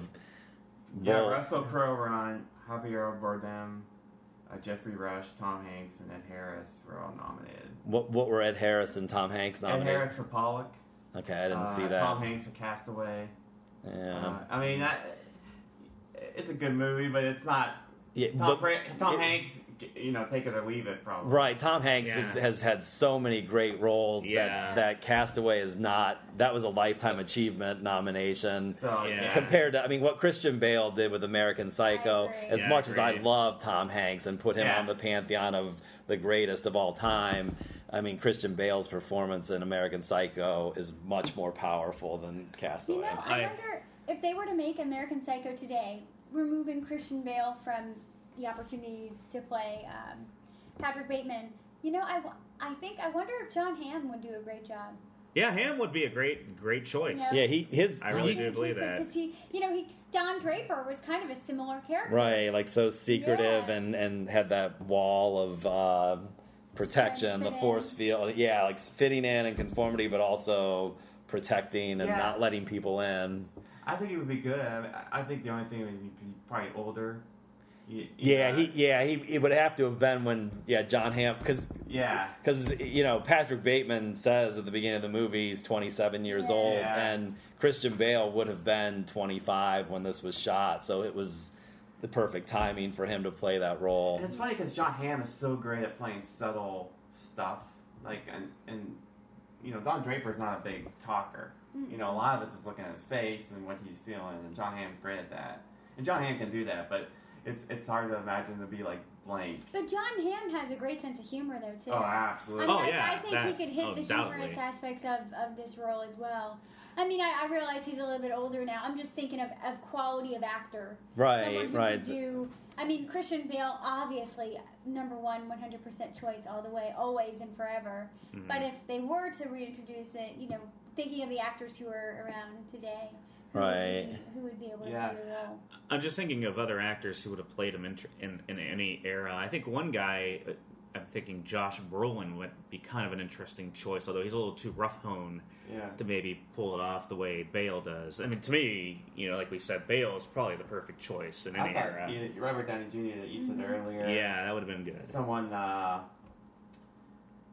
you know, yeah, I'm trying to think of any of the the people that have been any of the Chris's. Could they play him? Probably. I don't think any of them would be. I think you need a brunette. Yeah, you need yeah, a tall, right. dark, and handsome yeah, guy. Like, you need a brunette. Yeah. You Right. do. to play this role. That's who Patrick Bateman is. I, I do think you know there are certain there are certain roles where you just have a physical idea of how somebody should be. I don't see a blonde as Patrick B- How about Bateman. Jude Law? Yes, Jude Law I think could be a good Patrick Bateman. And it's yeah, because he could do comedy and he Mhm. obviously is a pretty boy. Right, He's right. dark in his hair, you know. He's a good looking guy. Yeah. but Patrick Bateman really hits the nail on the head because he's not. I'm sorry, um, uh, uh, Christian Bale. Although I think he's really good looking, and he is. Jude Law is, is like prettier. Like Jude Law Yeah. is more universally, I think, good looking. Yeah. Where Christian Bale still has a little bit of um, uh, I don't want to say like nerdiness to him, but there's a charm about him. And you know, it's funny because there's a scene where he met that girl in the club, and remember they were talking in the parking lot. And she says, "You know, there's a charm about," or she said Oh, something right, like, the "There's model, a, there's right. an honesty about you." I forget how, what she, the, how she used to describe him, but that's exactly it. There's a Right, There's, there's like this- an endearing quality about him. Well, not, yeah, and, and he and in the that I keep on going back to that Charlie Rose interview, but he um in in talking about his character, he said obviously because Charlie Rose asked him the question, "What do you like about Patrick Bateman?" and mm-hmm. he's and he in his his Welsh accent said. There's not really anything to like. I mean, he was very honest. He says this guy has very few or any redeeming qualities, but he's such an interesting character that he's the kind of person that you wouldn't mind being at the next table from or at the same table just to hear what he's saying because Yeah. he says so many interesting things and at times outlandish things that he is uh, he, he's he, he's got that that sharp wit whether it's whether it's truly rooted in in actual violent violent tendencies or not. Like this is a very interesting character, and I that's how I feel about his performance and the character coming together in a perfect way. Is that you you just can't take your eyes off him and can't wait to see what happens next. Like you can't see what's going to happen next with Patrick Bateman as he falls further and further away from reality and and more towards violence. The uh, uh, Jackie Kennedy Onassis' sister, uh, Lee Radziwill, which you guys might know of. One time in an interview, somebody asked her. They were kind of doing like this or this type thing. They said, you know, would you rather be at a dinner party with a with a snob or somebody who's boring? And she said with a snob, and the, the person interviewing seemed like that was a weird answer. They said, well, why? And she goes, because it, they'd be interesting. They'd have funny things to say. I could probably find something humorous, and they'd be entertaining, you know, mm-hmm. versus someone who's just flat out boring. And I and and I agree with her on that. And I think you you did a great job, kind of saying, or or Christian Bale said kind of the same thing. Because again, yeah, Patrick Bateman is someone who you may not be friends with, but you definitely would just love to listen to him talk, like because he's so outlandish. You wouldn't know what's going to come from his mouth. Right. You know, Yeah, kind of like Macho Man. Yeah, exactly, exactly. It always goes back to Macho it always Man. goes back to Macho Everything Man. really does on you know, in our world. It's it does. He's our he's our the seven degrees of, for- of Macho Man Savage. Yeah, yeah. we would we would make this the Macho Man Randy Savage movie podcast if we could. I would. Well, don't Uh, you agree though? I mean, I don't know if Macho Man is someone I would ever want to like date, you know, or be really have an intimate relationship with, but. I mean, I just love watching the guy talk. Oh yeah, he's, he's Entertainment. yeah, charis- he, charisma, yeah that, that kind of charisma, that kind of Like- magnetism. Where Yeah. you, you, you do you want to you want to see what's going to happen next. You can't. I mean that's Yeah. that's kind of the definition of, of stardom and and being interesting on cameras that people are eager and anxious to see what happens next and what you do or say next. So yeah. I think though that we can agree that Patrick Bateman really wants to be the million dollar man Ted DiBiase. Though that's his litmus test as pro wrestlers. He I sees all that Spend- money. spend the I he- I think WrestleMania. he'd rather be Mr. Perfect. Ah, yeah, yeah, he's probably. Oh right, right. Yeah, maybe Good ravishing Rick Rude. I don't know any of those No, '80s 'cause heel he, because he- characters. Patrick Bateman's an introvert. Even though, Oh. even though you know, ra- someone like Ravishing Rick Rude, I think is too far fetched for him. He he would be like that in the bedroom, hmm but in public, he was pretty introverted. Like he he was like, you know, like Mr. Perfect, kind of sat on the back and just watched everything, but was perfect. Yeah, but imagine having dinner with ravishing Rick Rude next to you. If you thought Patrick Bateman was interesting, wait till you hear Rick Rude go up in a There's a difference between interesting and obnoxious. Yeah. Rick Rude is pretty obnoxious. Patrick Bateman is interesting. Right, He might right. be obnoxious, but but you're not going to hear him from across the restaurant. yeah. You're only Right, Gonna he, he's he's said. he's pretty soft spoken, Yes. yeah, Except when he has those little like kind of outbursts, Yeah. you know, like I yeah, like fucking kill you. right, Yeah. right, and like the like when um I forget which scene it was or which character somebody touches his suit, don't touch the suit, and then even in He the in the bed with the two pro- compliment, but sufficient. Yes, yes. and in the in the in the be- when they're asleep in the bed, he's sleeping between the two prostitutes after their Sussudio Yeah. foray, and um and one and one of them, Christy, I think it is, brings her hand down and kind of hits him on the arm, and he's like, "Don't touch the watch." You know, he's in the middle of middle of night sleeping, and he's wearing his watch and gets offended by her touching his watch, Yes. Obviously inadvertently. So So uh, to sum it up, guys, like uh, how do you, I I think we all know how we feel about the movie in general, but just you know maybe let us know overall how does it stack up for you since you've seen it many times. Yeah, I, I it it certainly rates as one of my all time favorites, and um and and uh specifically, I'll, I'll always have an attachment to this movie because of my discovery. Certainly, he was already an up and coming star, but my discovery and awareness of Christian Bale because um, I just think it's a landmark performance that he delivers in this movie. And it was just a sign of the things that were to come when I think of um, the roles that he has played since the machinist when he, he plays this you know man haunted by a horrible past incident who loses all that weight um, and it's not just the losing the weight i mean he he i say this about great actors they disappear into their roles and you forget that it's Christian Bale. Like, and I feel that way about The Machinist, about Rescue Dawn when he played a, a down Vietnam pilot. Um, even 310 to Yuma, like I, I love that role. I love him and Russell Crowe together in the remake of the of the older western 310 to Yuma. He is he plays such a great, um, you know, damaged, broken man who's trying to do the right thing for his um, for his son and for his family, and um, and and just in American Hustle. I mean, the, the, list goes on, but it all to me stems back to um, to to this movie, to American Psycho, and I just think he was brilliant. Um, and and that it's just uh, it's it's one of those movies that obviously we've talked about it for going on an hour and a half, maybe longer. It, it's it's such a movie that you can talk about over and over and over again and talk about things that you haven't talked about before. There are so mm-hmm. many aspects of the film that um, that you can spend hours talking about it, and, and I know that we could probably we, we won't, but we probably could do a part two of the American Psycho podcast on Cinema Wheeler Tay because there's so much to talk about, including the, the, the thing which we really haven't gotten to, which is kind of the big elephant in the room, is whether we truly yeah. believe he yeah. killed all these people in this movie. Yeah. Um, I think it was a daydream. I think it was a daydream myself. See, and I and I and I remember the first time I watched it, and the first time I watched it was in 2001, not long after 9/11. I was I was living in Bismarck, North Dakota, and a friend had gotten it from the store and and rented it on DVD, and we watched it, and it was one of those movies where my very first trip to New York City was 1987, and to me, this movie really captures the ethos. Now, I wasn't hanging out with highfalutin uh, Wall Street bankers, but just the um, all the all the guys that you would see walking around because we that first trip we did or in August of 1987 we toured the New York Stock Exchange my mom and me and walked around Wall Street not far from where he stabs Al the homeless man and it's just like you saw all these power guys these power yuppies in their suits and the the grit and grime of New York City back then Times Square they don't really feature that in this movie but was so kind of seedy back then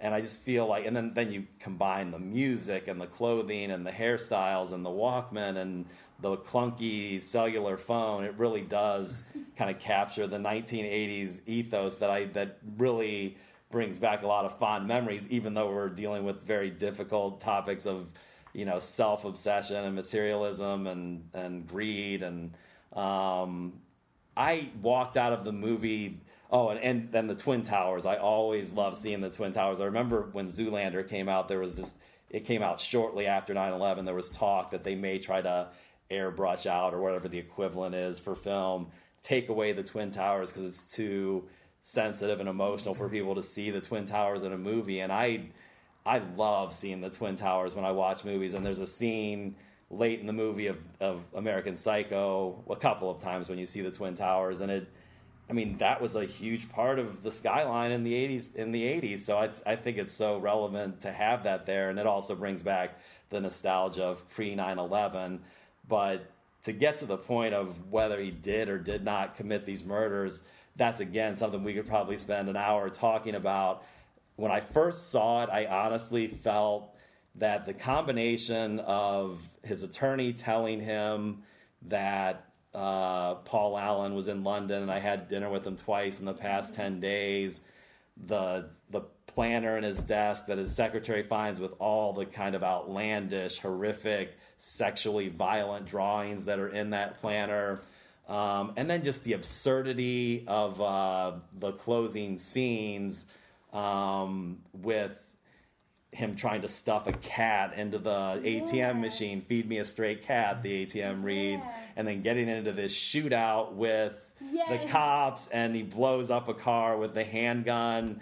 It's all so surreal at that point and so absurd that I had concluded the first time I watched it that it was all in his imagination, that these were the delusions of a man who had lost touch with reality and the fact that you know they were never able to the detective was never never able to charge him Now, I've never read the book, but in watching the um, the interview with Mary Harron, uh, Bret Easton Ellis, and Christian Bale, she said that that was she she cites that as as her own failure. The book apparently ends with some of the same ambiguity, but she says that her the way that she left the movie end with ambiguity was a mistake because in her mind, which has has affected how I now kind of reevaluate and revise my views of the film,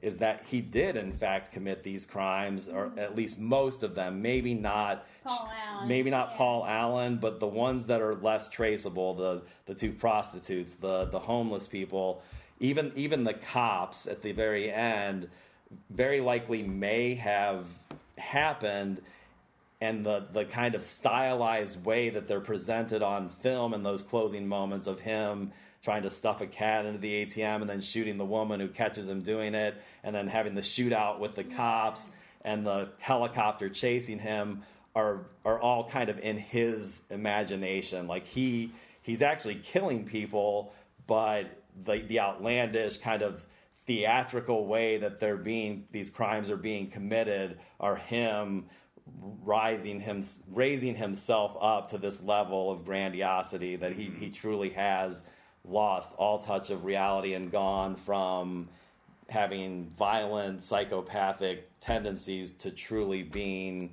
a violent psychopathic killer. So so yeah so i i that obviously is the is the one million dollar question, and another reason that this this film is so riveting and such a talker is that there there really is no one answer. It's how you read the film at, in the end. Um, it sounds like in listening to the filmmakers and Christian Bale that the intention was that he actually is committing at least some of these crimes, but it does leave open the possibility of this all being all part of his crazy psychotic imagination. Absolutely. Mm-hmm. And the one thing I wanted to point out too is, and, and I agree um, with um, everything that uh, Paul briefly stated. Next time, I'm just gonna I'm gonna do my own American Psycho podcast, and um, I'm just gonna set up in my, my closet at home. oh my goodness, I love you, Paul. Um, no, I, I do absolutely. Um, and you know, in, in, in listening to, to what you were saying, it got me thinking: Are there any scenes in the movie where we do see New York City in in sunlight, or is it always shown at night in the dark when it would be dark and seedy and corrupt and greedy and other words that rhyme with those? Well, the, the the other point, the the only the in hindsight, the only uh, the, I know that there are a couple of daylight scenes, but the one that comes to mind specifically, which again kind of lends or defends the argument that this was part of his imagination, was the night after he makes that confessional, hysterical voicemail message for his attorney. The next morning, they they do show like like an old apartment building that's probably really nice inside that is Paul Allen's apartment and that's when he he shows up and and realizes that all of those supposed body parts that he had been storing there and the hanging body that the the prostitutes the, the one prostitute discovered before she ran down the stairs and was hit by his uh, falling uh, chainsaw is now completely gone. Like the the realtor doesn't have any knowledge of a Paul Allen, or at least says that. The apartment is completely clean and painted over and ready for new tenants. Um, one interpretation could be that at some point uh, Patrick Bateman covered his tracks, but the way I read it, he's shocked that it's so clean and ready to go. Yeah. That that that it raises questions about whether he actually did commit that Kill crime. Yeah, oh, kill. Allen, And and so that's that's why I say that's that's another reason that I say that the the the fact that the attorney had dinner with Paul Allen twice in London and that apartment tells me that he didn't kill Paul Allen, but that he may have in fact committed a lot of the other less important murders. You know, the people that are more expendable, the Are you homeless saying man. That a, pro- that a prostitute is more expendable than Paul I, I'm Evans? not saying that. I'm saying Patrick Bateman saw them as expendable. yeah, the, the expendable is a whole new take on that word. Or just- Oh my not to get gosh. political, or I could used say the, the, Stallone, the, you know. the, the deplorables. No, it's like um, no, I, I that, that in terms of like empathizing with with the victims um, or imagined victims, the worst is the homeless man. That guy.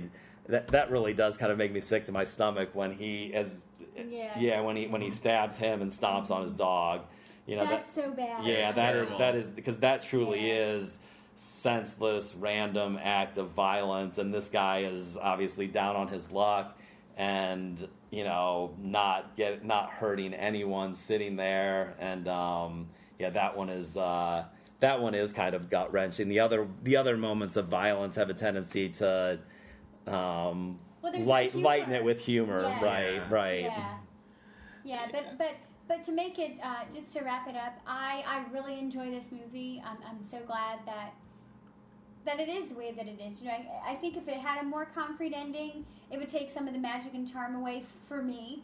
I, I really like the ambiguity. Um, I like the mystery in it and, and being able to come up with what I think might have happened. You know, it's like those old choose your own adventure books. There's a fun to that. Mm-hmm. Um, but Patrick Bateman, the character as a whole, even though he's obviously incredibly flawed and incredibly sick and twisted, I love him. I think it's one of the greatest characters um, to me in, in recent cinema. You know, I, I really Mhm. think he's a fun, well, I don't know if I want to say fun, but just an interesting character. Um, and he always brings me a lot of joy. As weird as that sounds, and Mm-hmm. think of what you will about me now, but but um, I think the movie's just really great. I, I really, really do. I like the the marriage of humor and horror, and the psychological aspects of it. Um, and uh, I think Christian Bale was phenomenal in the role. I mean, I can't imagine anybody else doing it. And I think the direction and the style of the film, as Paul had mentioned, was just really top notch. You know, I'm a big detail person, so I appreciate all the little nuances from from the costumes to the way that the apartments are decorated. You know, it all ties back to what was going on in New York City in 1987.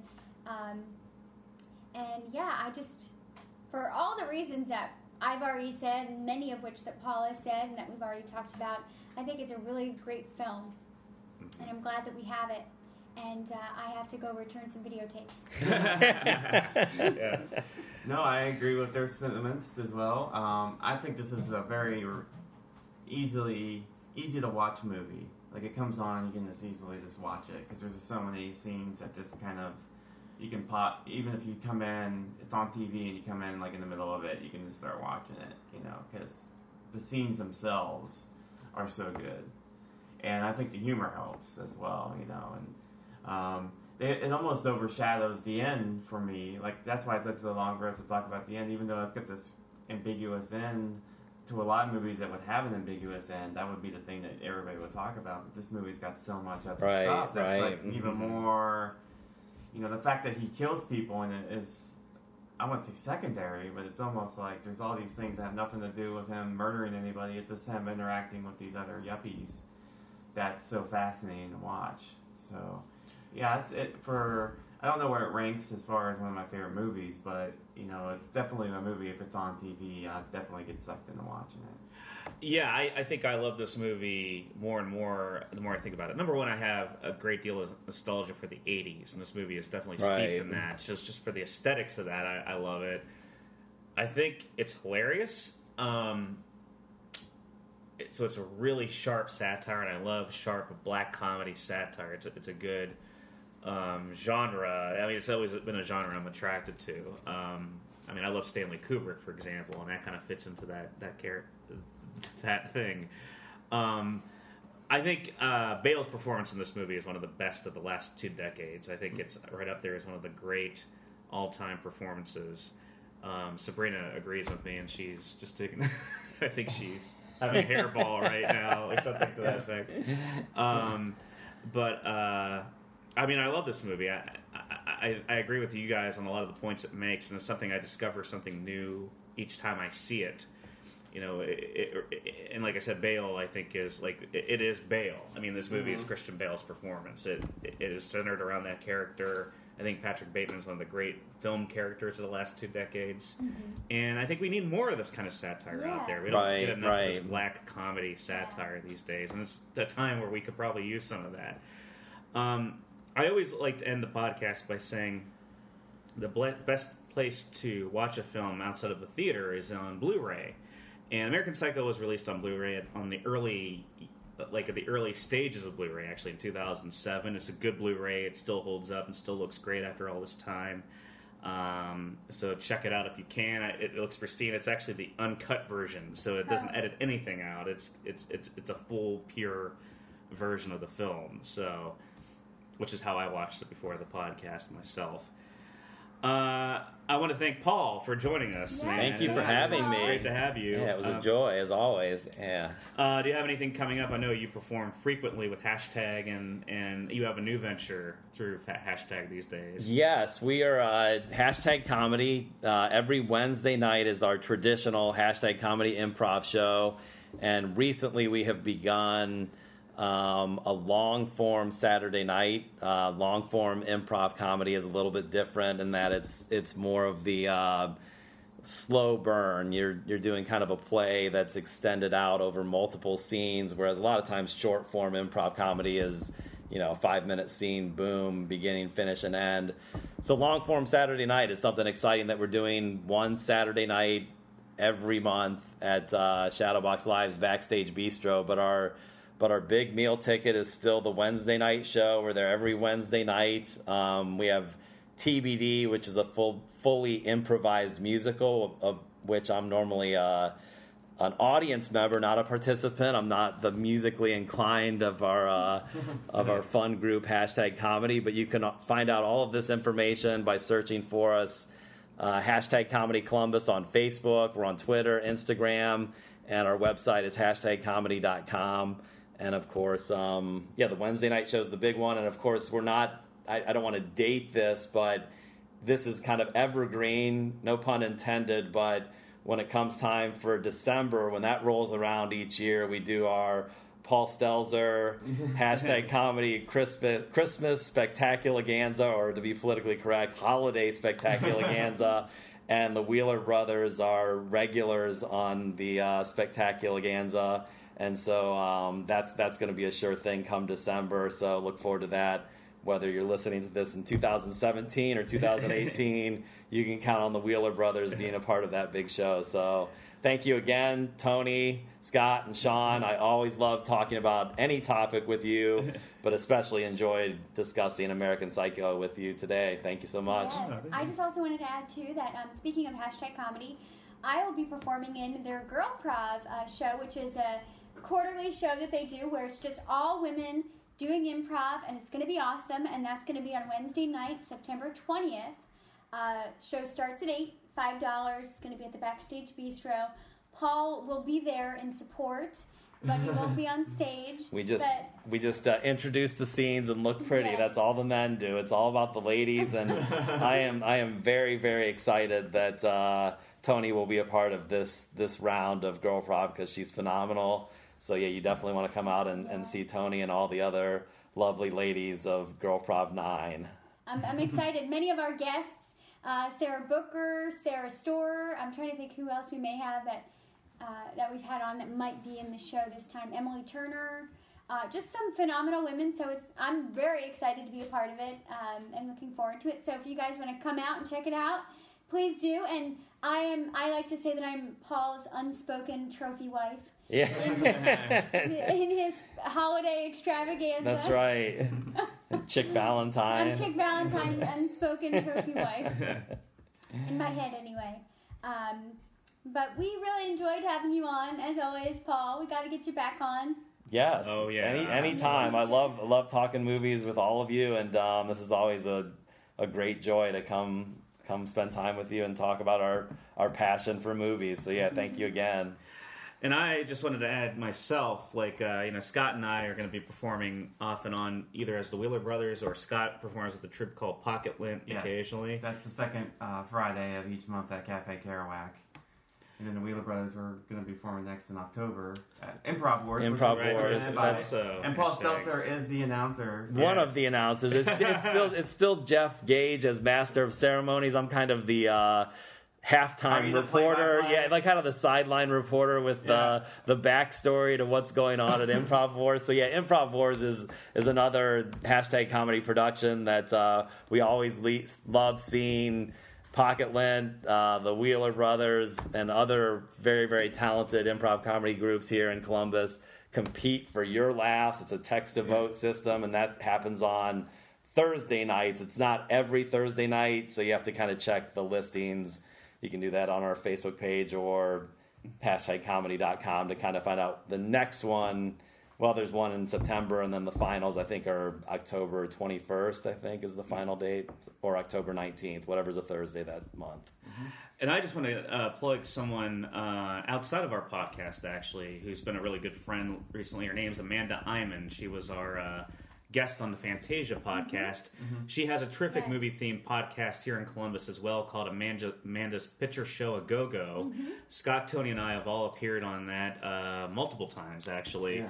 Yeah. And it's a terrific podcast. Like, if you're looking for your Cinema Wheeler tape fix and we don't have anything published that week, I highly recommend checking that out because she gets a lot of great guests. She's usually covering current releases or the occasional classic. And many of the guests that appeared on our podcast, such as Adam Novak, Stephen Woosley, and Colleen Dunn, for example, have all appeared on her podcast as well. So I just wanted to give that shout out. It's it's a podcast I genuinely love and listen to even without her support. So Yeah. I just want to put that out there. Yeah, absolutely. That's yeah. Yeah, and if you like us, gang, uh, feel free to, to rate us on iTunes. Connect with us on Facebook. I will be putting the uh, Patrick Bateman playlist up there for, for all of y'all. So let me know if you like it. If I maybe if I left a song out, let me know. Um, but as always, thanks so much for listening. Yeah, thank you very much, and uh, we'll see you next time. See you. Bye.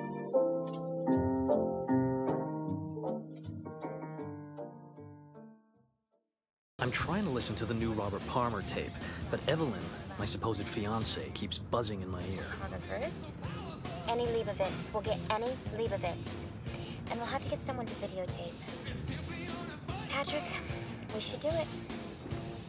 Do what? Get married, have a wedding. No, I can't take the time off work. Your father practically owns the company. You can do anything you like, silly. I don't want to talk about it. I hate that job anyway. See why you just don't quit. Because I want to fit in.